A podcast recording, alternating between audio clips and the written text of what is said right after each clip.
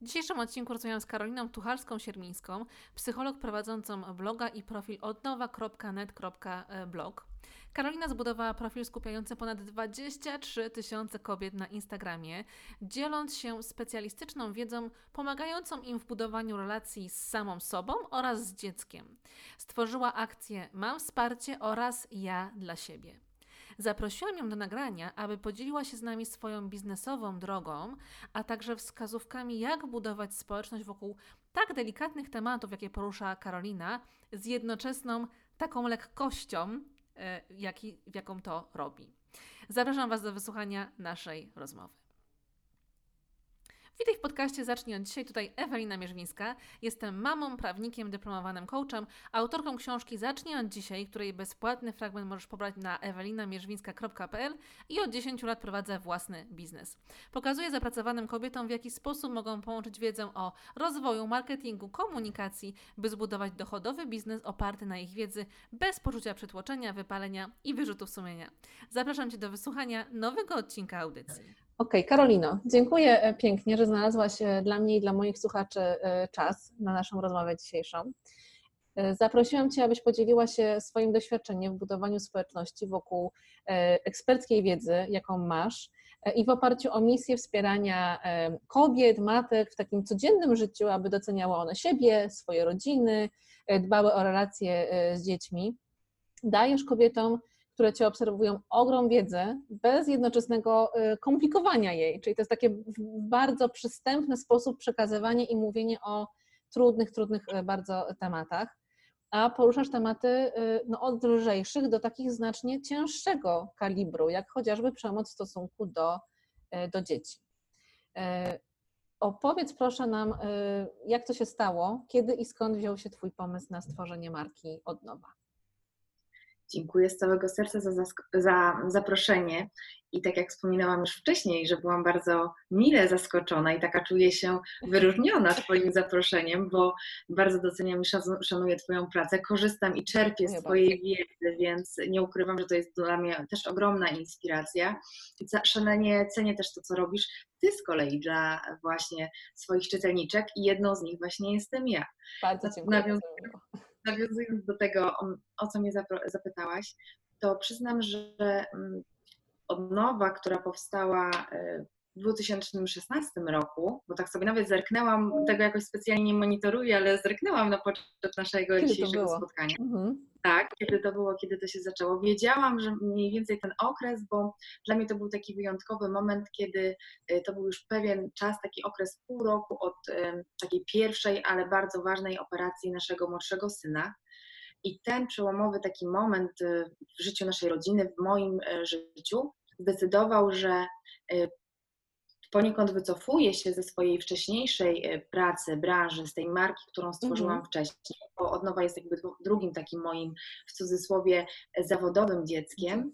Mhm. I z tego e, takiego zawodowego, biznesowego, bardziej twardego życia na poczet właśnie e, tego, że stworzę coś takiego bardziej przystępnego dla mam, które rzeczywiście borykają się z takimi różnymi dylematami, trudnościami e, w swoim macierzyństwie i nie tylko, bo mhm. bycie mamą to jest jedną z naszych ról i trudno jest czasami się odnaleźć i połączyć wszystkie je jednocześnie i mało tego czuć się w tym komfortowo i dobrze. Tak. Wtedy właśnie e, powstała odnowa i przyznam, że dla mnie zawsze to jest coś takiego, mm, co dopatruje się zawsze drugiego jakby takiego, żeby sensu, nadaje temu tak. wszystkiemu sens. No i mhm. z jednej strony ta odnowa miała być taki dla mnie sentymentalny wydźwięk, bo rzeczywiście zaczynałam od zera.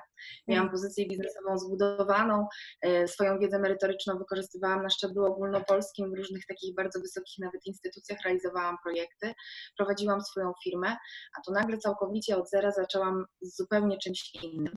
To był mhm. też moment, kiedy my się przyprowadziliśmy do innego miejsca, zaczynaliśmy od nowa również w takim społecznym znaczeniu. No i dla mnie też ten moment, kiedy urodził się e, Kubuś z wadą i to macierzyństwo po raz drugi okazało się zupełnie czymś innym niż to macierzyństwo, e, które, którego dotychczas e, doświadczyłam, okazało się, że rzeczywiście zaczęłam też, jakby każda z nas, mhm. każdorazowo stając się mamą, zaczyna tak naprawdę od nowa, mając nadzieję, że to się powtórzy, ale nie do końca tak jest. Tak. Więc a jednocześnie chciałam, żeby to też taki był wydźwięk, że mamy szansę każdego dnia, że to nigdy nie jest mm zapóźnione na zmianę, na rozwój, na pracę nad sobą, nad relacją, nad tym, co dla nas ważne, że mm, to jest tak naprawdę początek i że nie możemy przekreślić, stwierdzać, stwierdzać że jest już za późno. Więc ta odnowa to było też takie moje okno na świat. Zrobiłam sobie coś, że czułam się ważna, potrzebna też, to było takie moje, e, moja potrzeba do zrealizowania, że chciałam coś robić, być nadal aktywną, a Mhm. jednocześnie e, no, być w domu, być z dziećmi e, i realizować się też właśnie jako mama. Mhm. No twoja nazwa jest właśnie na wielu płaszczyznach mo- można ją odczytywać, tak?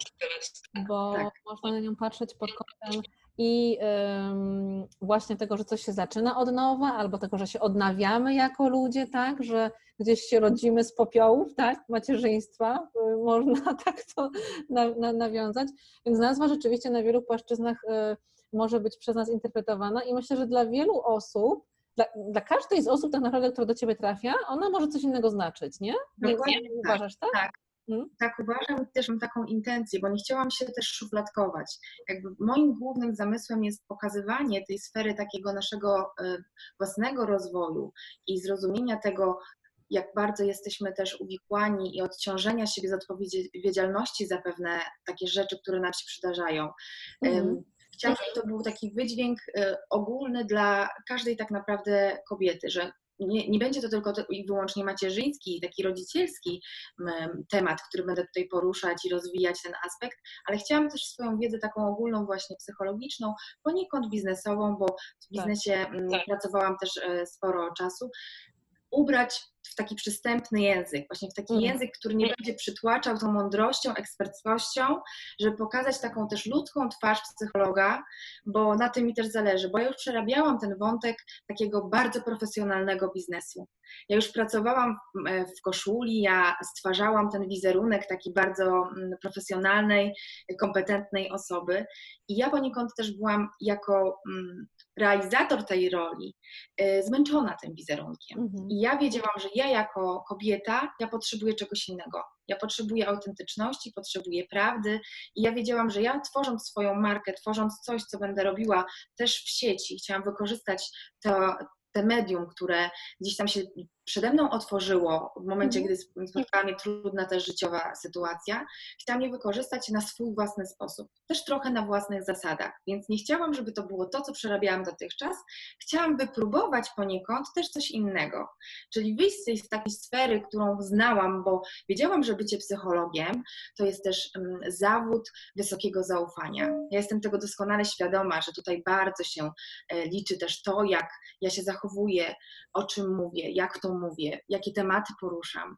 Jednak mimo wszystko nie chciałam, żeby to było takie bardzo formalne. Chciałam pokazać, że to, że się pełni jakiś zawód, bo to dotyczy każdego zawodu, nie tylko bycia psychologiem, ale każdy zawód, który realizujemy, nie jest wolny od błędów, nie jest wolny. Za tym zawodem stoi człowiek, który ma takie same dylematy, takie same problemy, doświadczenia, jak ta osoba, która też korzysta z usług tej e, osoby zajmującej się danym zawodem.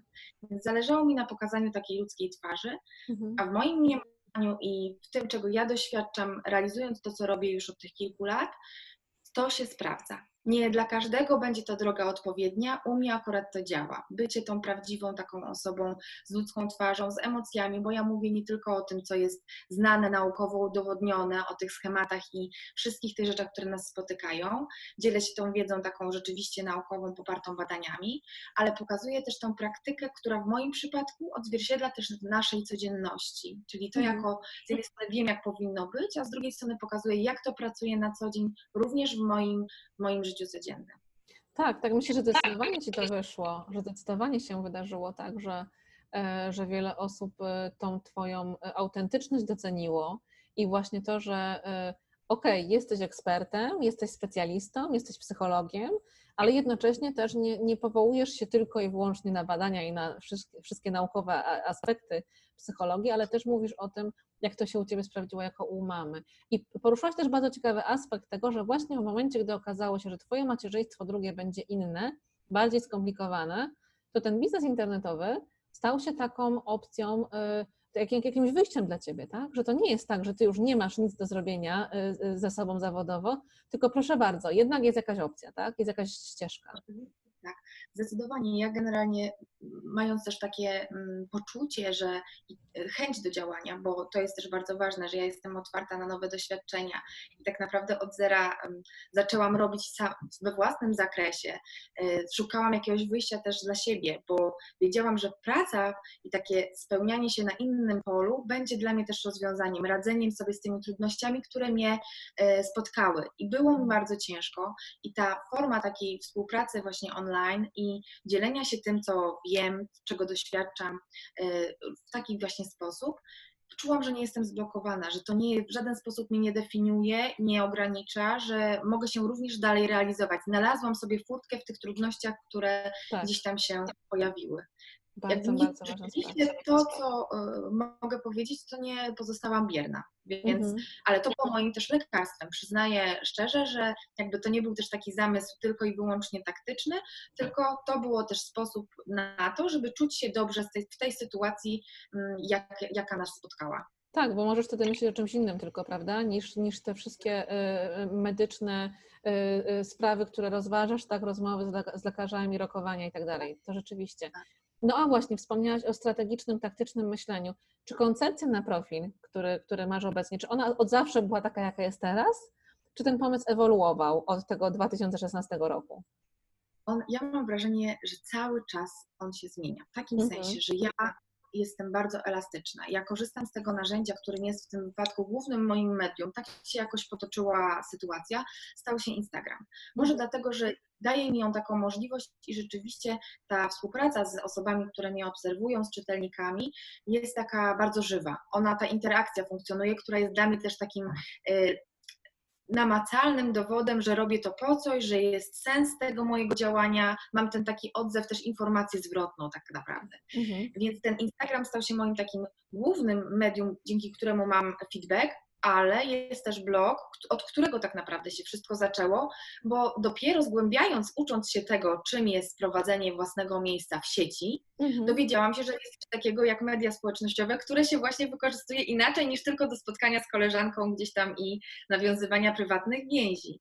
Więc e, wtedy zaczęłam myśleć o tym, że ten profil rzeczywiście na Instagramie byłby ok i zaczęłam po prostu na ten temat czytać, uczyć się, doświadczać, szukać rozwiązań, nowych informacji, żeby wiedzieć, jak to ugryźć i znaleźć e, dla siebie tam pomysł. I Mhm. przyznam, że miałam taką, taki dylemat, to o czym zaczęłam mówić, że z jednej strony wiedziałam, że chcę inaczej niż dotychczas, ale te nawyki, które zawodowe miałam wypracowane, były dla mnie bardzo blokujące, żeby wyjść z tej strefy profesjonalizmu, takiej Mhm. oficjalnej strony y, i zacząć pokazywać w tej marce, która ja tego tak nie postrzegałam, to jakby od Na jakiegoś początku, czasu tak. miałam Mhm. Tak. tak, ta świadomość taka mm, dotarła do mnie, że rzeczywiście powstało już w tej chwili coś takiego, co jest zdefiniowane, gdzieś tam jestem em, postrzegana już przez jakiś pryzmat i to się stało rzeczywiście jakąś wizytówką mnie i, i taką marką samą w sobie. Natomiast gdy w momencie, gdy to powstawało, absolutnie tego w ten sposób nie traktowałam, bo Mhm. nawet nie wiedziałam,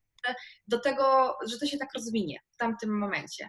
Mhm. I y, tworząc to miejsce, wiedziałam, że chcę znaleźć ten sposób na siebie i patrząc na reakcje swoich odbiorców, wiedziałam, czy strona, która, w którą idę, jest dobrą i Mhm. czy ja się w tym wszystkim dobrze czuję, bo to było dla mnie kluczowe, pogodzić takie dwie rzeczy. Z jednej strony to, czego ktoś potrzebuje, ale z Mhm. drugiej strony ja wiedziałam, że chcę robić to na własnych zasadach, więc ja się muszę czuć też z tym dobrze. No, Postawiłam bardzo- sobie jakby takie takie moje wewnętrzne granice. E, Są to oczywiście takie rzeczy, które zawsze jest to, z czym się ja dobrze czuję. E, Zawsze jest to, zawsze mamy wybór, co chcemy pokazać. Zawsze robię to w taki sposób, żeby, mm, bo wiem, jaki mam cel do osiągnięcia, czyli wiem, jaka jest moja intencja i Mhm. jaki przekaz. I, więc wybrałam taką stronę, żeby jednak połączyć jedno z drugim. Stąd jest ta taka przeplatana forma. Gdzieś tam jest, znajduje się też ta merytoryka, na której mi zależy, ale jest też taka puentna, mam nadzieję, że to tak jest odbierane, że jest to też to- ten mój, mój głos, który rozwija dany temat i Tak. nawiązuje, bo zawsze szukam sobie takiego e, motta, cytatu, sentencji, która byłaby wyrazem dla tego. Twoją myśl potem, prawda? Bo ty Tak potem jest, tym, tym mottem, tym se- sentencją, jakimś cytatem z, z, z książki czy z jakiejś wypowiedzi e, zaczynasz tak naprawdę swoją e, wypowiedź, swoje spojrzenie na to i zapraszasz innych do, do rozmowy, tak? Mhm. Tak, to jest bardzo ciekawa forma. E, no i też wspomniałaś o ważnej rzeczy, że ty wzięłaś sobie to, co ty chcesz robić i stwierdziłaś, że będziesz obserwować reakcje ludzi i jesteś Tak. otwarta na zmiany, tak? Byłaś otwarta na zmiany, dalej jesteś. I to jest też ważne, myślę, że przesłanie dla kobiet, które nas, nas, na, na, nas słuchają, a wiem, że borykają się z tym kobiety, które przychodzą do mnie jako moje klientki, że ustalają sobie jakąś koncepcję na swoją markę i potem e, boją się, no dobrze, a jeżeli za dwa miesiące będę chciała zrobić inaczej, tak? A jeżeli za pół roku coś się wydarzy. No i e, em, ja zawsze mówię, no to zmienisz to, tak? No to jest twój biznes, to jest twoja marka, to jest twój profil, prawda? Więc ty masz podobne doświadczenia, tak? Że po prostu warto jest być elastycznym. Bardzo elastycznym, znaczy elastycznym i z uwzględnieniem siebie. Tak, super tego, co nam pasuje. Tak. I super narzędziem są media społecznościowe. I ja myślę, że to jest też jeden z takich kluczy, które pozwala nam nawiązać na współpracę w takim sensie e, relacyjnym z odbiorcą, że Mhm. my angażujemy e, swoich czytelników w to, co tworzymy, że jest ta żywa interakcja dzięki temu, że zadajemy pytania, że analizujemy rzeczy, które się dzieją po publikacji jakiegoś postu, treści, podcastu, nagrania, że nie jesteśmy bierne, to nie jest tylko, z mojej strony przynajmniej nie jest tylko wrzucenie i po prostu bierne siedzenie, tylko ja Mhm. sobie po to to wrzucam, żeby i publikuję, żeby rzeczywiście nawiązać realną interakcję z odbiorcami. Bardzo często treści, które y, publikuję, w większości nawet przypadków, jeżeli to nie jest jakieś wyzwanie, które sobie zamierzyłam i idę w jakimś danym projekcie y, tokiem, które sobie wymyśliłam, Mhm. to jest to moja reakcja na wiadomości, które na przykład do mnie spływają, na informacje, które dostaję od dziewczyn, które mnie ob- obserwują, na pytania, które bardzo często padają. Staram się właśnie wtedy w takich momentach żywo e, reagować, czyli jestem jakby cały czas w kontakcie z tym, co się dzieje nawet społecznie, czyli poza mediami społecznościowymi, w sensie Mhm. nie wiem, mediów telewizyjnych, pro, pro, problemów, które się dzieją, akcji e, nie tylko charytatywnych, ale społecznych, które mają miejsce w danym okresie, więc jakby staram się elastycznie reagować na to, na otoczenie, które w danej chwili i sytuację, która się dzieje. Mhm. No tak, i to chyba też e, dzięki temu, że tak reagujesz mocno na to, co pisze do ciebie społeczność i e, na wiadomości, które otrzymujesz, tak? To chyba też dlatego ta twoja społeczność jest tak mocno wokół ciebie skupiona i tak zaangażowana we wszystkie treści, tak? Bo to jest dokładnie to, czego oni potrzebują, tak? Czego te kobiety potrzebują w danym momencie. Y, Widzę też to właśnie, dlatego staram się organizować różne takie przedsięwzięcia, czy też rozmowy, które publikuję, y, które odpowiadają na ich potrzeby. Mhm. I wiem też, sama lubię być pytaną o to, będąc odbiorcą jakiejś treści, jakie jest moje zdanie, jak odbieram pewną rzecz. Ja y, nawet publikując rzeczy, analizuję statystyki, które mamy dostępne Mhm. i widzę, jak reagują nawet na zmianę czcionki, bo takie rzeczy też mają znaczenie, więc wielokrotnie pytałam, która ze czcionek jest bardziej czytelna, którą się lepiej czyta, która bardziej odpowiada. Więc to jest też ważne. Niby nic istotnego mogłoby się wydawać, ale to dla naszego odbiorcy też jest komfort odbioru naszego, tego, co publikujemy, co, co pokazujemy w sieci. Dokładnie, dokładnie. E, Poza treściami, takimi postami na, na Instagramie, tworzysz też e, bardzo, bardzo często, bardzo, bardzo długie i takie zaangażowane relacje, re, re, relacje na, na Insta Stories.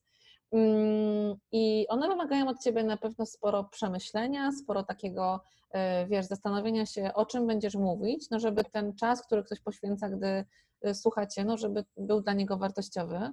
E, Jak to wygląda od zaplecza przygotowania takiej relacji u Ciebie? Bo w niej jest dużo elementów i takich Twoich, ale tam są też elementy bardzo ściśle związane z Twoją wiedzą ekspercką, z tą wiedzą, którą masz jako psycholog, tak? Jak to od zaplecza u Ciebie wygląda? Prawda jest taka, że ja pracując już od y, tak naprawdę, bo pierwszą firmę założyłam w 2009 roku, Więc pracowałam i to była firma, która zajmowała się prowadzeniem szkoleń, rozwojem osobistym, em, doradztwem biznesowym, konsultingiem, więc ja mam takie doświadczenie, obycie też powiedzmy z prowadzeniem warsztatów, z mm, mówieniem do osób i to jest coś, co mi sprawia też przyjemność. To nie jest coś, czego musiałam się jakby specjalnie uczyć, co na pewno też jest dużą wartością, że mamy do pewnej rzeczy predyspozycję. I ja sobie z tego zdaję sprawę, że ja mam taką predyspozycję. Ja lubię mówić do ludzi i gdzieś tam nie sprawia mi to większego problemu. I Mhm. nie chcę, żeby to zabrzmiało nieskromnie, broń Boże. Natomiast ja, i będąc psychologiem, z pewnych rzeczy sobie po prostu też zdaję sprawę. Niektóre osoby mają też blokadę z tego tytułu, więc muszą nad tym pracować. Mi to akurat przychodziło e, łatwiej. I też pewien zakres wiedzy w związku z tym, że z jednej strony zrobiłam coś nowego, ale z drugiej strony też opieram to na pewnym fundamencie, który zbudowałam przez lata pracy zawodowej Mhm. y, w nieco innym charakterze. Praca to była też z rodzicami, prowadzenie warsztatów, ale to jest też wiedza, którą zdobywałam latami. Więc mając na przykład, y, gdy się pojawia temat, który chcę poruszyć właśnie w kontekście Instastory, ja potrzebuję też czasu, żeby sobie to przeanalizować, poukładać i zazwyczaj sobie to mm, gdzieś tam najpierw muszę przemyśleć, sprawdzam sobie rzeczy, czy moja wiedza e, jest aktualna, czy wyniki badań czasem się nie zmieniły, czy to, co dotychczas wiem, jest e, tym, co jest niezmienne i nadal aktualne. Mhm. I jeszcze to powiem w cudzysłowie, ale tak przetwarzam, jeszcze, w jaki sposób chciałabym to zakomunikować, przedstawić w takiej przystępnej, przystępnej formie, też nie za długiej, bo to moje gadulstwo to ma, są dwie strony. Z jednej strony sama wiem, że nie chcę tracić e, czasu swojego czytelnika, słuchacza, żeby po prostu go nie przegadać tego wszystkiego. Mhm. Więc e, jakby to jest ta moja praca nad sobą, żeby z taką znaleźć esencję, żeby tego nie było za dużo i cały czas nad tym pracuję. Natomiast to rzeczywiście jest też czas, więc też optymalizuję ten moment i na wszystko sobie mm, staram wyznaczyć y, porę, która będzie dla mnie odpowiednia, kiedy mam też do tego warunki, bo to nie jest tak, że nagrywam to ad hoc, że mam do tego takie możliwości, bo to musi być czas, kiedy nie mam dzieci na przykład w domu, albo jest ktoś, kto się nimi opiekuje, więc jest tych kilka zmiennych, które tak jak każdy z nas muszę zawsze uwzględnić Mhm. i staram się mimo wszystko mieć to w miarę zaplanowane. Kiedyś myślałam, miałam ambitny plan, że będę mm, publikowała takie dłuższe pogadanki częściej. Natomiast na tyle jest to dla mnie też e, czasochłonne e, i na tyle jest to dla mnie ważne, żeby to miało jakieś takie ręce i nogi oraz sens, Mhm. że stwierdziłam, że nie chcę robić tego za dużo. Po pierwsze, żeby właśnie nie przytłoczyć ilością treści, a po drugie, żeby to dla mnie też było komfortowe i żeby Mhm. nadal było to tym, co lubię robić, a żeby to nie było dla mnie jakimś takim przymusem, który gdzieś tam mnie przytłacza. Tak, czyli znowu to łączenie tych dwóch elementów, tak, o których Tak, wspomniałaś, że to, co tobie pasuje z tym, co e, Tym, co społeczność. Mhm. Społeczność jakby jest w stanie zaakceptować, żebym też nie, nie przytłoczyła tym wszystkim, co jest e, publikowane, więc e, mam znaleźć takie, taki złoty środek, Mhm. Właśnie, bo nie ukrywam, że prowadzenie, jakby bycie na swoim, to jest ten też komfort, że my możemy sobie zadecydować, kiedy, co, jak robimy. Jest to związane z planowaniem, z jakimś e, zaangażowaniem naszym w dowolnych dla nas porach, bo spotykać się mogę z i tworzyć swoje rzeczy też późnym wieczorem, Tak. więc są też plusy, ale też koszta, bo wiadomo, że jakoś ten, ten dzień wtedy rytm dnia przebiega zupełnie inaczej. Natomiast to jest też praca. To jest też praca, ale te plusy i minusy, odnoszę wrażenie, że to jest jakby e, plusem jest to, że możesz pracować właśnie w dowolnych godzinach i jednocześnie minusem jest to, że możesz pracować w dowolnych godzinach, Oczywiście prawda? tak. Bo łatwo jest te Bardzo- granice przekroczyć. Oczywiście, bardzo łatwo jest tę granicę przekroczyć, bardzo łatwo jest czuć e, się cały czas w pracy, bo Tak. tak naprawdę od nas wymaga to bardzo dużej samodyscypliny, żeby sobie tak wyznaczyć ramy, aby potem one były dla nas też nieprzekraczalne, żeby Mhm. też zachować taki zdrowy balans i taką hi- higienę pracy zawodowej i życia rodzinnego, bo to jest dla mnie bardzo ważne. I mm, pracując jakby w mediach społecznościowych i korzystając z tego narzędzia, y, musimy też mieć świadomość z pewnych takich mm, trudności i problemów, które mogą nas spotkać, realizując te działania w takiej Mhm. formie. Bo jednak mimo wszystko internet daje bardzo dużo możliwości na kreowanie swojego wizerunku, na tworzenie różnych rzeczy, które mogą być bardziej lub mniej weryfikowalne, które gdzieś tam nas w jakiś sposób też pokazują, nasz wizerunek tworzą. I to jest jednak ograniczony czas. Nasze, nasi odbiorcy bardzo często tego w ten sposób nie interpretują. Mhm. Uważają, że jak oglądają kilkanaście y, setów z na przykład Instastory Tak. w, ciągu, w ciągu dnia, no to już wiedzą na nasz temat bardzo wiele albo nawet wszystko. Mm. Tymczasem to jest tak naprawdę ułamek, nawet promil z, z naszej działalności, z naszego życia. I to my decydujemy ostatecznie o tym, co chcemy pokazać i ile pokazujemy. Tak. Natomiast to są też te takie dylematy, które gdzieś tam się w międzyczasie wkradają i pojawiają, żeby znaleźć tę równowagę. Dokładnie, dokładnie. No właśnie, a propos równowagi i a propos higieny y, pracy, życia, stworzyłaś dwie akcje y, społeczne. Y, Ja dla siebie oraz Mam Wsparcie. I powiedz, jaki, jaki był cel tych akcji e, i jak te inicjatywy zostały przyjęte przez Twoją społeczność? Bo to, to chyba ten odbiór się bardzo mocno liczy przy takich e, inicjatywach. Bardzo i bardzo mocno się liczy. Ja jestem w ogóle szalenie wdzięczna, że rzeczywiście moje dziewczyny, moje czytelniczki, e, obserwatorki bardzo miło angażują się i żywo reagują na, na moje akcje. Przede wszystkim to jest e, moim kluczem i moim standardowym podejściem jest to, że to nie jest tak, że ja rzucam sobie to w eter i róbcie co chcecie, tylko ja Mhm. aktywnie w nim uczestniczę. E, Pierwszą taką akcją, która gdzieś tam się pojawiła, to było rzeczywiście Mam Wsparcie. I to był mój taki pomysł, żeby znaleźć e, taką równowagę między tym, ile wiadomości dostaję prywatnie z zapytaniami o Mhm. pewne obszary, i żeby nie powielać im, e, im, e, odpowiadania na to w wiadomościach prywatnych, tylko żeby zrobić z tego taki cykl, e, dzięki któremu będę mogła komunikować się raz w tygodniu z dziewczynami i będziemy poruszały wtedy sobie określony temat, który najczęściej pojawił się na przykład w minionym tygodniu. To też było takie podejście z mojej strony, żeby mm, trochę sprzeciwstawić się temu wzajemnemu, bo w sieci możemy zaobserwować pewne takie tendencje do pewnych działań i że tak naprawdę, gdy pojawia się jakiś problem, w tym akurat y, wypadku y, z macierzyństwem, to najczęściej te szpile y, mama mamie wbija. I moją taką intencją było pierwszym założeniem, żeby to okazywać sobie, bo jednak mimo wszystko bardzo grupa świadomych mam i rodziców jest, chce się wspierać. Y, I w rodzicielstwie jest y, w dzisiejszych czasach y, trudność taka, że my jesteśmy na polu b- bitwy i walki i tym polu y, macierzyńskim same było, nie Mhm. było. Jest y, Mhm. partner, mąż, ale ta nasza rodzina jest dużo, dużo mniejsza niż to było niegdyś. Absolutnie To zgadzam się z takim podejściem, że do wychowania dziecka potrzebna jest cała wioska. A w Mhm. dzisiejszych czasach nam tej wioski brakuje z tytułu właśnie możliwości technologicznych i logistycznych, że się przemieszczamy, mieszkamy daleko od rodzin. Więc jako mamy jesteśmy bardzo też przytłoczone, bo z jednej strony chcemy dorównać ideałowi, który przekazały nam nasze mamy i tej takiej mamy, która się poświęca też i jest tą mamą na 100% panią domu, ale chcemy też się realizować i nie mamy tego wsparcia takiego na TikTok w rodzinie. Mhm. I pomyślałam sobie, że taki projekt y, online będzie fajnym, bo da przestrzeń i zbuduje taką właśnie wzajemne wsparcie wśród dziewczyn, które mnie obserwują, gdzie będziemy mogły mówić sobie o słabościach, pozwalać sobie na te słabości, żeby będziemy mogły się wspierać w trudnościach, będziemy mówiły o tym, że to nie jest tylko różowo i, y, i przyjemnie, że to, że czujemy się źle i są różne emocje nam towarzyszą w tym macierzyństwie, też jest ok, że to, że jestem w danej chwili sfrustrowana, nie znaczy, że nie mogę równocześnie kochać swojego dziecka i tego, Tak, że jestem mamą. tak. Więc te trudne takie emocje i to jest też takie miejsce, gdzie ja staram się obalać też takie mity i te takie em, postawy, które są nam wpajane, które sprawiają, że czujemy się źle z sobą Mhm. same, bo nie spełniamy pewnych standardów. Więc to był taki, taki mój pierwszy zamysł. A jeżeli chodzi o ja dla siebie, to jest taka, e, to taka inicjatywa, żeby otworzyć e, mamom e, oczy na to, że kluczem do tego, żeby być dobrą mamą i szczęśliwą mamą i spełnioną w tej roli, jest to, że stawiamy siebie na bardzo wysokiej pozycji. I teraz trudno przechodzi mi nawet w tej chwili przez um, usta sformułowanie, że mamy stawiać siebie na pierwszym miejscu.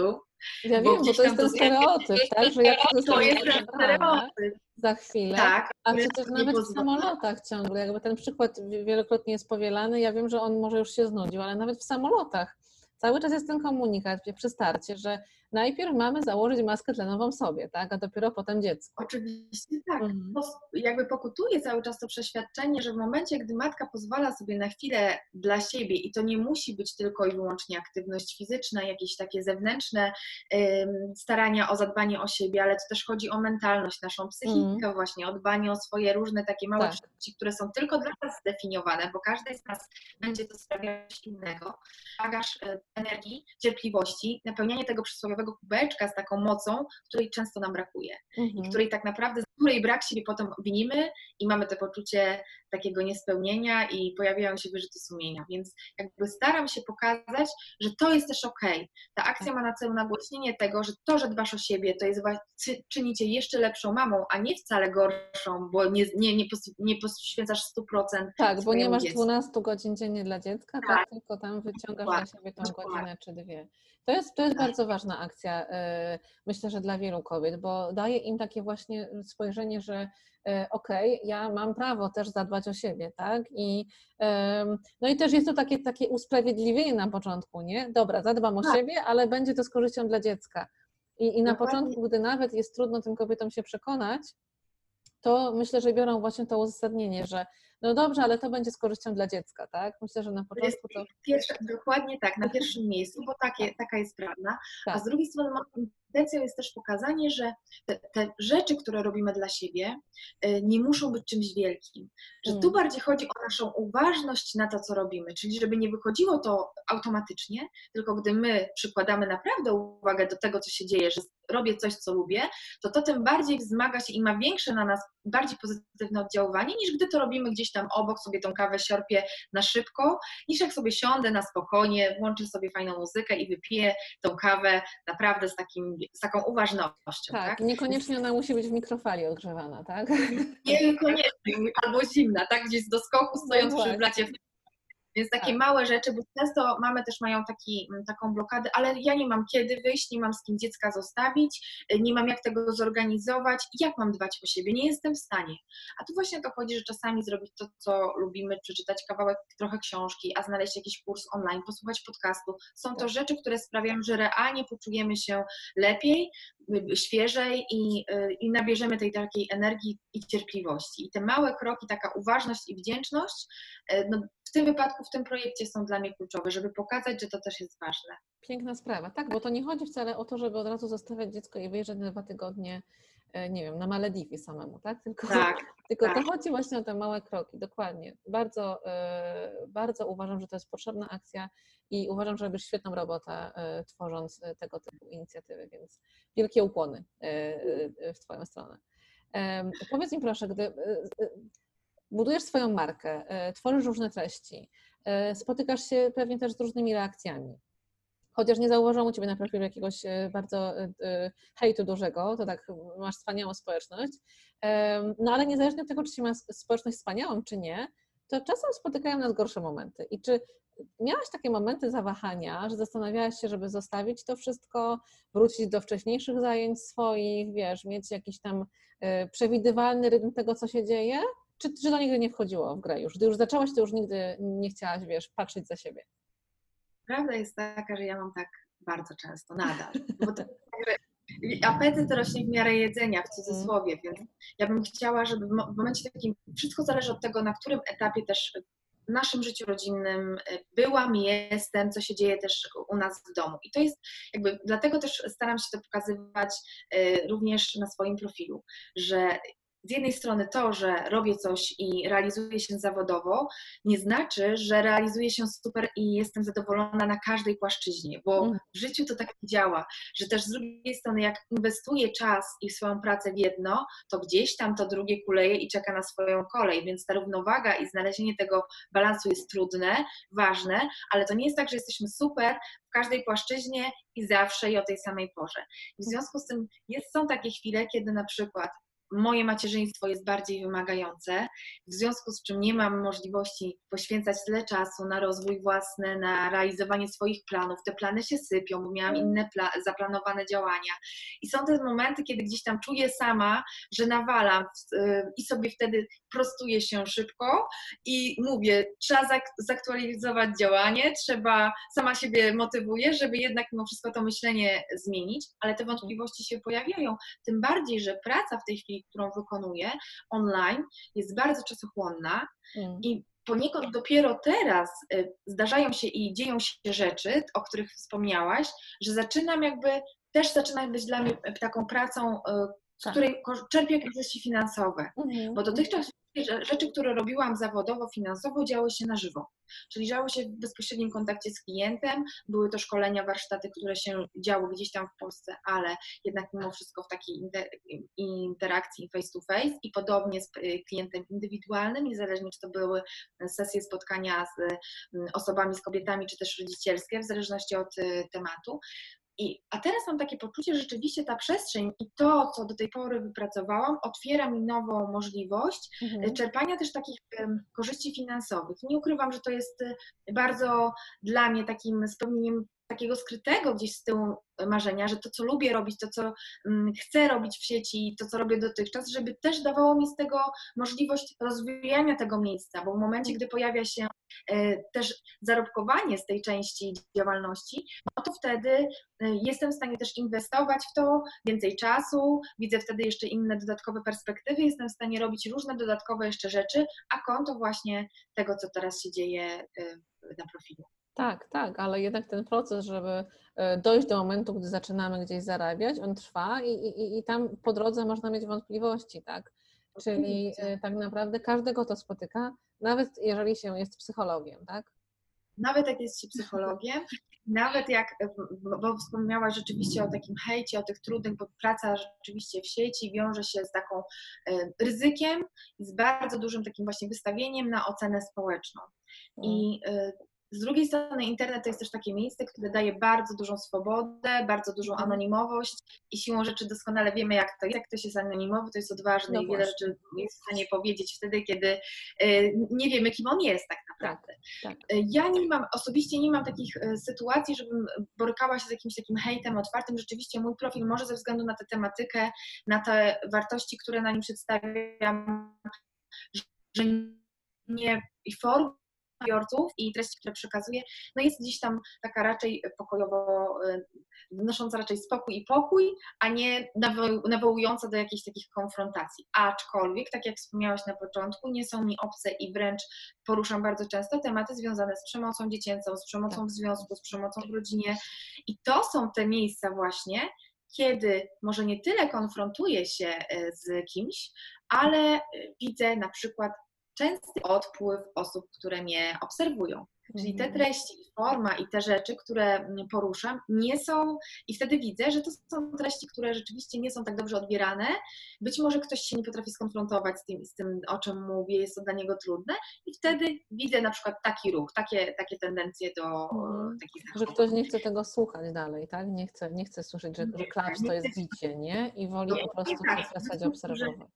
Tak jest, woli przestać obserwować, do czego ma oczywiście pełne prawo, Tak, bo tak. ja też do Mhm. tego zachęcam, żebyśmy sobie tworzyły z Instagrama i z sieci społecznościowych. To jest jedno z założeń właśnie z tej tworzenia takiej własnej przestrzeni higieny, tego, co do nas dociera, co odbieramy. Właśnie do tego, żeby sobie weryfikować to, co do nas, e, bo my mamy na to wpływ, co nam się wyświetla, Mhm. co oglądamy, czego słuchamy, więc do tego też namawiam. Natomiast wracając do takich mm, trudnych momentów, to dla mnie zawsze trudnym jest i widzę rzeczywiście, to mnie bardzo też dotyka, temat wady Kuby Mhm. y, i tego, w jaki sposób przebiega leczenie. Mhm. Swego czasu miałam e, okazję, zostałam zaproszona do udziału w takim porannym nagraniu y, w telewizji śniadaniowej dotyczącej właśnie deformacji twarzy, trudności z tolerancją w stosunku do dzieci, bo jest to temat dla mnie bardzo e, trudny, bardzo dla mnie ważny. I Mhm. nie ukrywam, że to Kuba tak naprawdę był też motywacją do tego, że powstał ten profil, bo jednym też z założeń jest to, że ja dzięki niemu też docieram i treściom, które też są na blogu, do rodziców, którzy borykają się też z tą wadą rozszczepową, więc oni dzięki temu trafiają też na taką e, tajną grupę, której jestem między innymi administratorem i Mhm. poszukują pomoc, wsparcie takie realne między rodzicami też, którzy mają podobne Mają ten sam doświadczenia. problem. Mhm. Dokładnie tak. I wracając do tego nagrania, to taki pierwszy to był mój moment, kiedy rzeczywiście spotkałam się z takim, może nie hejtem, ale z podważeniem tej zasadności, bo Kuba rzeczywiście, całe nasze szczęście, trafiliśmy na profesjonalistów, szukaliśmy ich i udaje nam się go prowadzić w taki sposób, że mimo rozległej bardzo wady, jego wizualna strona dzięki tym zabiegom, które przechodzi, konsultacjom, Mhm. które realizujemy, wygląda dobrze. Mhm. I ku mojemu zdziwieniu, ja to potem oczywiście przepracowałam jako komplement. Aczkolwiek usłyszałam i rzeczywiście takie opinie też czytałam pod tym nagraniem, że mm, rodzicom to już się w głowach przewraca, Aha, że żeby o co dziecko, ci chodzi, tak? że tak, że co ty masz za problem, o czym ty mówisz, że dziecko dobrze wygląda, a ty jakby na własne widzimisię operujesz, bo jakbyś była jakaś nawiedzona, bo to taki miało wydźwięk. Mhm. Więc ostatecznie oczywiście przekułam to jako komplement, że fajnie, że Kuba e, dobrze na tyle wygląda, że nie, nie Mhm. odbierają go jako jakiś taki mm, deformacje twarzy, aczkolwiek to był taki moment, kiedy rzeczywiście zdałam sobie sprawę, jak bardzo y, ludzie mają, dają sobie prawo do naszej oceny, mimo że nie mają na nasz temat tak naprawdę żadnych wiadomości. Jak łatwo to przychodzi, taka, taka ocena i Tak. surowa krytyka. Tak, to prawda i właśnie to jest ta cena bycia online, tak, że e, tutaj właśnie Twoje dziecko wygląda dobrze, zaopiekowałaś się nim, tak, włożyliście w to mnóstwo czasu, nerwów, e, pieniędzy pewnie też, no to o co Ci chodzi, tak? E, Tak, Jakby tak. pewnie, nie wiem, e, wyglądało gorzej, to by znowu było, nie wiem, pewnie gdzie są rodzice, albo wiesz, no, Tak, jest jakiś powód, zawsze jest tak jakiś było. Cokolwiek, się dzieje. Prawda jest taka, że ja sobie też założyłam, że z jednej strony chcę e, mówić o tej wadzie i też jakiś taki mam też swoją mm, wewnętrzną misję, żeby o tym było głośniej, żeby ta tolerancja gdzieś tam też miała szansę wybrzmieć szerzej. Natomiast ja nie, nie publikuję zdjęć i takich, które mogłyby jakkolwiek zaszkodzić Kubie. Nie Mm, publikuję zdjęć, które kiedykolwiek ktoś mógłby przeciwko niemu wykorzystać, e, które mogłyby jakby jakkolwiek go mm, e, pozbawić szacunku, godności, więc są to zdjęcia, które go przedstawiają w dobrym świetle i nie mam takich intencji, żeby robić, jakby chcę pokazać też trochę, że ta droga jest trudna, ale ta normalność też jest e, Że to możliwa. jest dostępne, tak, że to jest dostępne. A założenie właśnie z pokazywaniem tych zdjęć, które, które dziecka nie, nie, nie, nie ośmieszają, czy nie dają potem okazji do wykorzystywania tych zdjęć, to jest też bardzo bliskie mnie. I, i, I też się tym kierowałam. Emilka jako wcześniaczek, no to mm, ma oczywiście w naszym domowym e, albumie różne e, zdjęcia, Tak, e, no bo taka jest droga medyczna. Tak. Ale jednak tak uważam, że to jest coś, co, co warto, e, znaczy co warto. Każdy musi decydować, co chce publikować po prostu, tak? Tak. I, Tak, i tego się potem trzymać. No właśnie, czyli jesteś psychologiem, przechodzisz przez też trudne momenty, e, borykasz się z różnymi sytuacjami. Jak wspomniałaś, musiałaś przepracować też to, że ludzie zarzucili ci, że o co ci chodzi, tak? I e, zapytałam też o to, że że mimo, że jesteś psychologiem, to też masz ochotę czasami się poddać i czasami zrezygnować, bo do mnie też zgłaszają się osoby i pytają się mnie, no ale ty jesteś coachem, to jaki ty masz problem ze zorganizowaniem się, albo czy ty masz w ogóle jakiś problem, to dla ciebie to jest wszystko naturalne, oczywiste Tak. i, i, i, i tutaj teraz y, na pewno masz 10 recept na to, jak, jak żyć, tak? A przecież to tak nie wygląda, tak? Tylko dlatego, że ktoś jest jakimś, jakimś specjalistą w danej dziedzinie, to nie znaczy, że sam nie ma, nie ma problemów. No to powiedz proszę, jak to wygląda u Ciebie, jako mamy dwójki chłopców, żony, prowadzącej intensywne takie życie rodzinne, bo dużo się u Was dzieje, tak? Co jest też fajne do obserwowania. I jak Ty to wszystko łączysz z intensywną, jakby nie było też, obecnością e, online?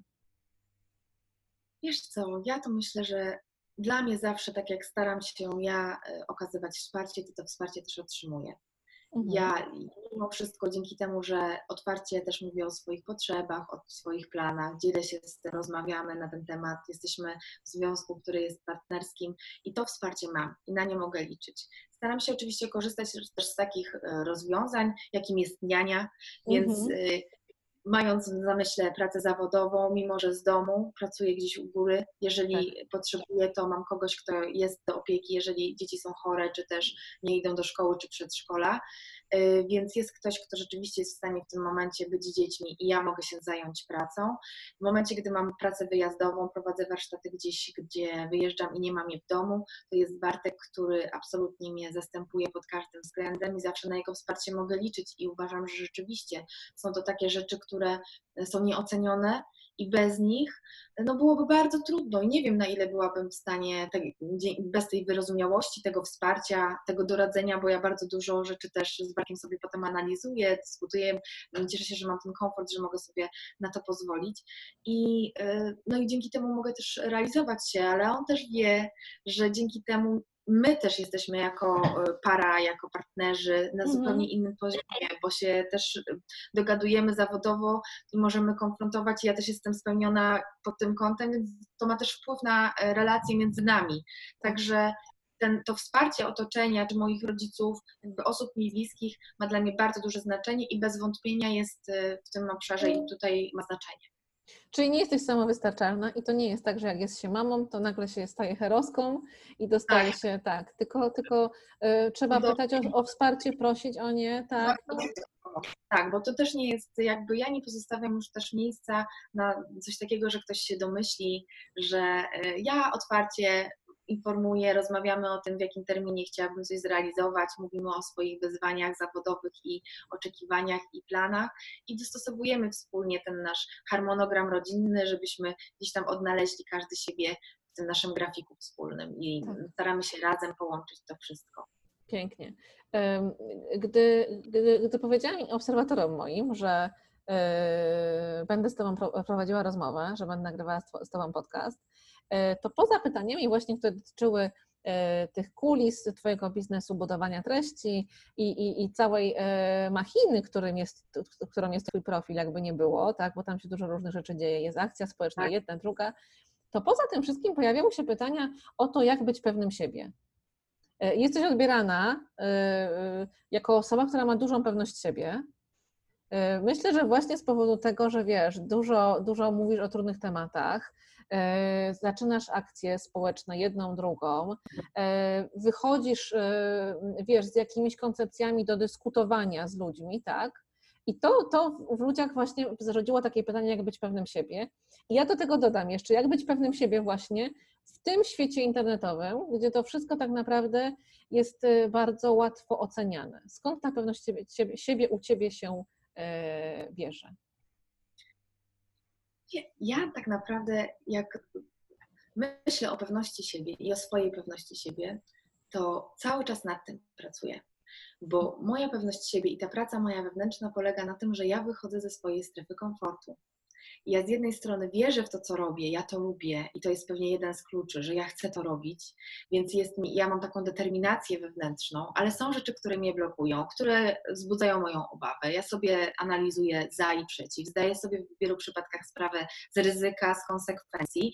Częściowo niektórych nie biorę w ogóle pod uwagę, które się potem po, pojawiają, ale ta moja praca nad tą pewnością siebie, do której rzeczywiście zachęcam i ona trwa cały czas, wiąże się z tym, że rzeczywiście ja małymi krokami poszerzam tę sferę, cały czas sobie robię krok w którymś kierunku, żeby dążyć do zmiany, do rozwoju i jednak za każdym razem, jak poszerzam te granice swojej strefy komfortu, to w pierwszym momencie czuję się gdzieś tam zmieszana i nieswojo, niepewnie, mam Mhm. problemy, uczę się nowych rzeczy, wtedy rozwijam, ale już kolejnym y, razem już jest to dla mnie coś, w czym uczestniczyłam i czuję się już bardziej komfortowo w tej rzeczy, którą podjęłam. Więc to jest jeden ze sposobów. Podstawą jest też to, że, mm, że nasze, nasza pewność siebie, poczucie wartości, które bardzo często są, są nie, nieco są czymś innym, ale są bardzo często utożsamiane, no to jest też ten bagaż doświadczeń, który mamy z przeszłości. I Mhm. bardzo często jest też tak, dlatego ta praca tutaj dzisiaj, to jest y, bardzo często borykanie się z tym, co miałyśmy i mamy za sobą już gdzieś tam, albo co nadal trwa i jest dla nas trudne. I bez wątpienia te poczucie wartości i ta pewność siebie jest bardzo związana z naszą relacją ze samym sobą. Mhm. Czyli z tą taką, i to jest to ja dla siebie, z tym ym, zobaczeniem siebie w danej sytuacji, z docenianiem siebie, tych małych rzeczy, które robimy, niebagatelizowaniem, ucięcie sobie tej y, zdolności do krytykowania, tak? Uciszanie tego wewnętrznego krytyka, czyli po, pokazywanie sobie, zrobiłam dzisiaj to dobrze, nauczyłam się tego, wysłuchałam tego, udało mi się powstrzymać emocje, bo to są też proste rzeczy, to nie muszą być wielkie rzeczy. I Tak. te małe kroki, które robimy każdego dnia, doceniając właśnie między innymi siebie, ta zmiana relacji z takiego krytyka, który gdzieś tam z zewnątrz nad nami stoi, a to bardzo często jest to, co doświadczyłyśmy w dzieciństwie i w przyszłości od osób nam bliskich, to się odzywa w nas cały czas wewnętrznie, Mhm. i właśnie a konto tego, że doświadczamy i doceniamy siebie, jesteśmy wdzięczne za to, co mamy, czego dokonałyśmy, to są te małe kroki, które pozwalają nam tę pewność siebie budować. Mhm. Kolejnym krokiem, takim, który mogłabym jeszcze pod tę pewność siebie mm, podpiąć, to jest zmiana naszych przekonań. Mhm. Właśnie tych obaw, które się pojawiają, tego, co z tyłu głowy nam woła, ale co inni o mnie pomyślą, jak ja to opublikuję, jak inni mnie ocenią, co to o mnie znaczy, ym, co, to, to, co ktoś napisze na mój temat, tak? Myślenie w kontekście, że to ja mam wpływ na swoje emocje i na to, jak to zinterpretuję, co do mnie dotrze i jak ja na to reaguję, że ta, jednak mimo wszystko mamy decyzyjność i władzę nad, nad naszym życiem, też jest trudne, ale warte pracy, bo to jest też droga, którą pokonujemy, ta zmiana tych naszych przekonań, tych stereotypów, które nam wpojono i postaw, które gdzieś tam w nas tkwią, to jest też ta droga, którą pokonujemy do walki o siebie. To jest ta zmiana na, na lepsze, z którą ja się też borykam, bo to są też te ograniczenia kulturowe, które mamy, te społeczne takie nakazy, powinności, oczekiwania, które są według nas, a które nas tam ciągną w dół, bo ja nie powinnam przecież, nie wiem, poświęcać teraz o tej porze, powinnam czytać książkę i Mhm. zamiast siedzieć i dyskutować na tematy związane z moją działalnością, tak? Gdzieś ta, takie poczucie winy się pojawia, a praca nad tymi takimi właśnie postawami to też droga do tej pewności siebie, więc Mhm. ja nad tym cały czas pracuję. To nie jest tak, że To tego nie proces, mam, że prawda? to Mhm. jest cały czas proces i, Mhm. i sama w nim tkwię i jestem, do czego też bardzo zachęcam, że rzeczywiście Mhm. małe kroki ku coraz większym e, działaniom i tak naprawdę to się potem też dzieje. Mhm. A czy to właśnie też nie jest tak, jestem ciekawa, czy też się z tym zgodzisz, znaczy w dużym stopniu tak to, to powiedziałaś teraz, ale jeszcze jakby chcę Cię zapytać tak bezpośrednio doprecy- doprecyzowując to, czy to nie jest tak, że my zamiast czekać na pewność siebie, która się w nas pojawi gdzieś do czegoś, żebyśmy coś zrobiły, to po prostu powinnyśmy podejmować to działanie i właśnie z tego działania czerpać pewność siebie dla siebie, czyli jeśli ja się boję czegoś, to po prostu to nie jest tak, że ja sobie, wiesz, mm, posiedzę przez tydzień i sobie wmówię, że się nie boję, nie boję i potem po tygodniu, o już się nie boję, tylko czy to nie jest tak, że jednak właśnie, okej, boję się, ale, ale dobra, zrobię to, pokonam to i dzięki temu ta moja pewność potem rośnie? Jak to, jak uważasz? Oczywiście tak, bo właśnie te nasze potem kolejne sukcesy, bo to, że się bałam, to jakby jeszcze większej wartości zyskuje w momencie, gdy ja to zrealizuję. Się Mhm. okazuje, że ja pokonałam swoją słabość, swoje zwątpienie, że udowodniłam sobie, otoczeniu, komukolwiek, e, kogokolwiek czy e, opinii się bałam, że potrafię, że to zrobię. I mało tego, jestem w stanie też wyci- wyciągnąć z tego, co się wydarzyło, pewne wnioski na przyszłość. Dzięki temu, że to zrobiłam, jestem w stanie poprawić swoje działanie w przyszłości i zrobić to jeszcze lepiej. Wiesz, kluczem moim zdaniem jest też to, żeby te obawy przed porażką, bo to ona jest też takim bloka, blokuje nas, przekuć trochę myślenie na jej temat, czyli pomyśleć, że to jest informacja zwrotna, a nie porażka, że to Tak. jest dla nas informacja, w którym punkcie jestem, co mam do poprawy, co mam do zmiany, co mogę zrobić lepiej, żeby jeszcze lepiej się czuć z tym, co osiągnęłam. Dokładnie. Sam, sam, etap tworzenia tego, czyli tego procesu e, dokonywania tej rzeczy, do której dążę, też powinien być satysfakcjonujący, bo cały czas tylko to trzeba zauważać. To jest ten klucz, że tak, nie znaczy robić porażka jest kluczowa. Ja właśnie kilka Tak.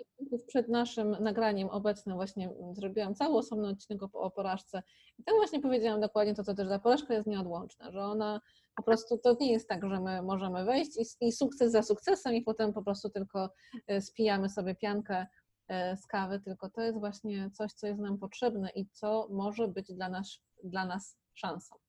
Tak. Dokładnie tak. I tak sobie też myślę, że jak patrzymy sobie w mediach społecznościowych, bo mówiłyśmy też o tym, że dają one szansę na stworzenie pewnego wizerunku, że Tak. pokazujemy to, co chcemy. I to też daje taką trochę ułudę y, obserwującym osobom, że to tak łatwo wszystko przychodzi. Mm. A prawda jest taka, że praca nad sobą, nad pewnością siebie i te efekty, które my obserwujemy w mediach społecznościowych, to jest proces, to jest tak jak z tą górą lodową, że widzimy tylko szczyt, ale gdzieś tam u podstaw to jest naprawdę wiele, wiele czynników i pracy osoby, która te rzeczy realizuje, więc jakby tutaj też nie jest y, to bez echa. Bardzo ważne jest Dokładnie, przezwyciężanie tych swoich y, obaw i słabości. Tak, tak. Ja też mam taką trochę teorię, że im, im łatwiej coś wygląda na żywo, im łatwiej ktoś, e, nie wiem, mówi o czymś na stories albo jest e, swobodniejszy na jakimś nagraniu, na webinarze i tak dalej, to Tak. tak naprawdę tym trudniejsze to dla niego było i tym cięższa praca za tym się kryje. Determinowany tak, żeby wypaść jak najlepiej. Dokładnie, dokładnie. Wiem, że piszesz książkę. Ogromnie Ci tego gratuluję. Wspaniałe wydarzenie. Powiedz nam, czy i na ile możesz zdradzić szczegóły? O czym jest, dla kogo, kiedy będzie można ją przeczytać? w związku z tym, że żywo rzeczywiście y, ta książka to brzmi tak, wiesz co, poważnie, że ja nawet boję się wymawiać, bo tak jakby, mimo że dla mnie to jest mega ważna rzecz, to jakby cały czas do tego nie dopuszczam tego do myśli, wiesz, cały Mhm. czas jest w procesie, więc jakby i to jest a propos tej pewności siebie, związane z wieloma dylematami i z moimi podejściami do tego. I w związku z tym, że to trwa już od jakiegoś czasu, ja na początku zaczęłam coś pisać, ale o tym w ogóle nie mówiłam, potem stwierdziłam, że może, żeby um, powinnam sobie postawić jakiś deadline, więc e, żeby się bardziej zmotywować i jeszcze znaleźć więcej czasu, poświęcać temu rzeczywiście działaniu więcej czasu, mhm. no to będzie książka, która będzie poświęcona y, moim e, odbiorczyniom, moim czytelniczkom właśnie tej akcji ja dla siebie, skoncentrowaniu i podkreśleniu tej roli, tej wagi, e, temu, żebyśmy doceniały też siebie.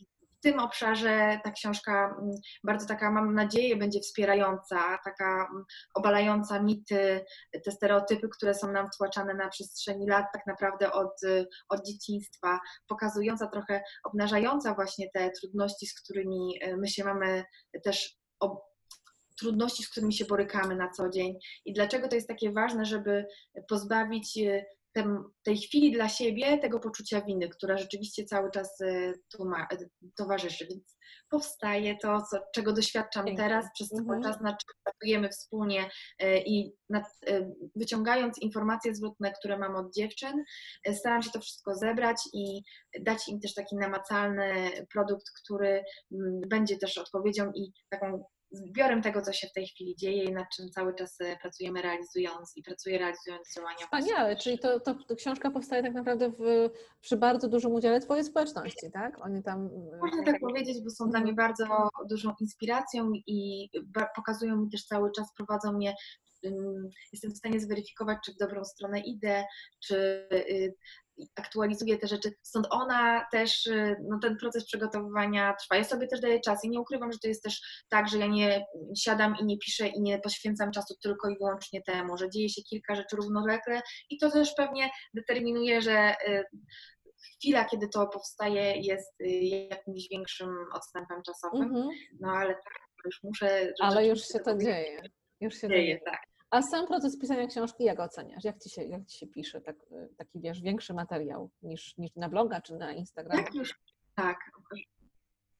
Jestem, właśnie, jest to dla mnie nowe doświadczenie w takim sensie, że piszę ją sama, bo mhm. wcześniej przygotowywałam e, książkę, z której, której byłam współautorem, więc jakby praca zupełnie, koncepcja wyglądała inaczej. Mhm. I tu mam takie wrażenie, że mam dni, kiedy piszę i jestem podekscytowana, już nie mogę się doczekać końca i już widzę po prostu efekt końcowy, a są dni, kiedy mam wątpliwości i, i siadam i jeszcze tam przeglądam i coś tam jeszcze zmieniam i mam wrażenie, że może jednak nie, że kto to będzie czytał, więc wątpliwości i nastroje są różne w zależności od... Często jest też tak, że w momencie, gdy pojawia mi się jakaś y, myśl i tak przychodzi mi coś do dopisania, to zapisuję gdzieś na kartce, bo akurat nie mam możliwości formalnie siąść i to mhm. y, zrealizować, więc gdzieś tam mam jakieś notatki porobione, które później staram się ubrać y, w słowa. Byłoby idealnie, gdybym mogła siąść, zająć się tylko tym, skupić okay. na tym, ale no niestety życie tak nie wygląda i, i muszę sobie radzić z sytuacją dynamiczną. Dokładnie, to ja też pamiętam ze swojego pisania książki, że to, to y, takie zajęcie się tylko książką było kompletnie e, niemożliwe, ale również doświadczyłam tego, o czym wspomniałaś, że właśnie raz było super ekstra, były dni, gdy e, naprawdę zastanawiałam się, e, co ja tutaj w ogóle piszę i, i, i po co i kto to będzie czytać. To jest jedna wielka huśtawka, tak. Proces twórczy to jest jedna wielka taka huśtawka emocjonalna. Tak. Karolino, powiedz mi proszę, co chciałabyś przekazać kobietom, które nas teraz słuchają, a które być może przechodzą przez jakieś gorsze momenty w swoim życiu osobistym, może macierzyńskim.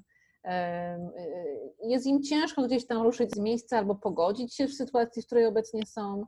Ja oczywiście wiem, że tak ciężko jest y, generalizować, ale może masz kilka takich głównych, wiesz, kroków małych. Wspominałaś wcześniej, że te y, małe kroki przy wielu rzeczach są bardzo ważne. Może masz kilka takich kroków, które można, y, wiesz, wdrożyć, żeby, żeby wyjść z ciężkich dla siebie e, sytuacji? E, to jest niedoceniane i może zabrzmi banalnie, biorąc pod uwagę jakieś kulturowe wyjście, czego się wymaga, tą wysoką poprzeczkę, którą sobie same stawiamy, jest to dla nas trudne do zrealizowania i wręcz zbyt proste, żeby mogło być skuteczne.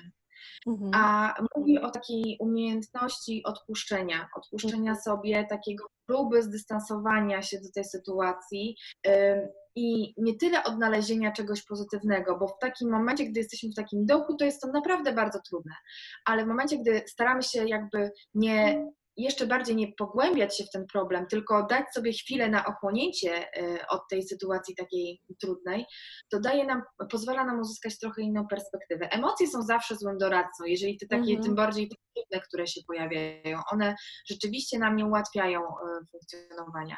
Jeżeli byłby to problem e, związany z macierzyństwem, to powiedziałabym po prostu takim e, twardą ręką, konkretnym e, słowem, że mimo, że jest teraz trudno, to to jest moment, który kiedyś się skończy y, i wiem, że trudno w tej chwili w to uwierzyć, ale naprawdę za jakiś czas zupełnie inaczej będziemy, będzie na to ta osoba spo- spoglądała i robi naprawdę bardzo dobrą robotę, bo tworzy ważny świat, wychowuje cudownego małego człowieka, robi to najlepiej jak potrafi y, i to jest tak naprawdę najważniejsze i, i robi, ogro, tworzy ogromną wartość nie tylko dla siebie, ale dla swoich najbliższych. I to w kontekście tych takich naszych dylematów e, ma, matczynych. Mhm. Czyli tak właściwie trzeba trochę zdjąć z siebie ciśnienie, prawda? Czyli Tak. zdjąć z siebie taką presję i więcej wyro- wyrozumiałości e, dla siebie wprowadzić. To jest taki punkt startowy, tak? od którego można zacząć. E, A w kontekście budo- budowania biznesu, budujesz biznes oparty na wiedzy eksperckiej. Wiele osób e, zastanawia się, czy to zrobić, jak może swoją wiedzę e, e, wykorzystać, aby coś online stworzyć. Jaka według Ciebie jest taka najważniejsza e, wskazówka albo kilka dla, dla kobiet, które chciałyby iść podobną drogą?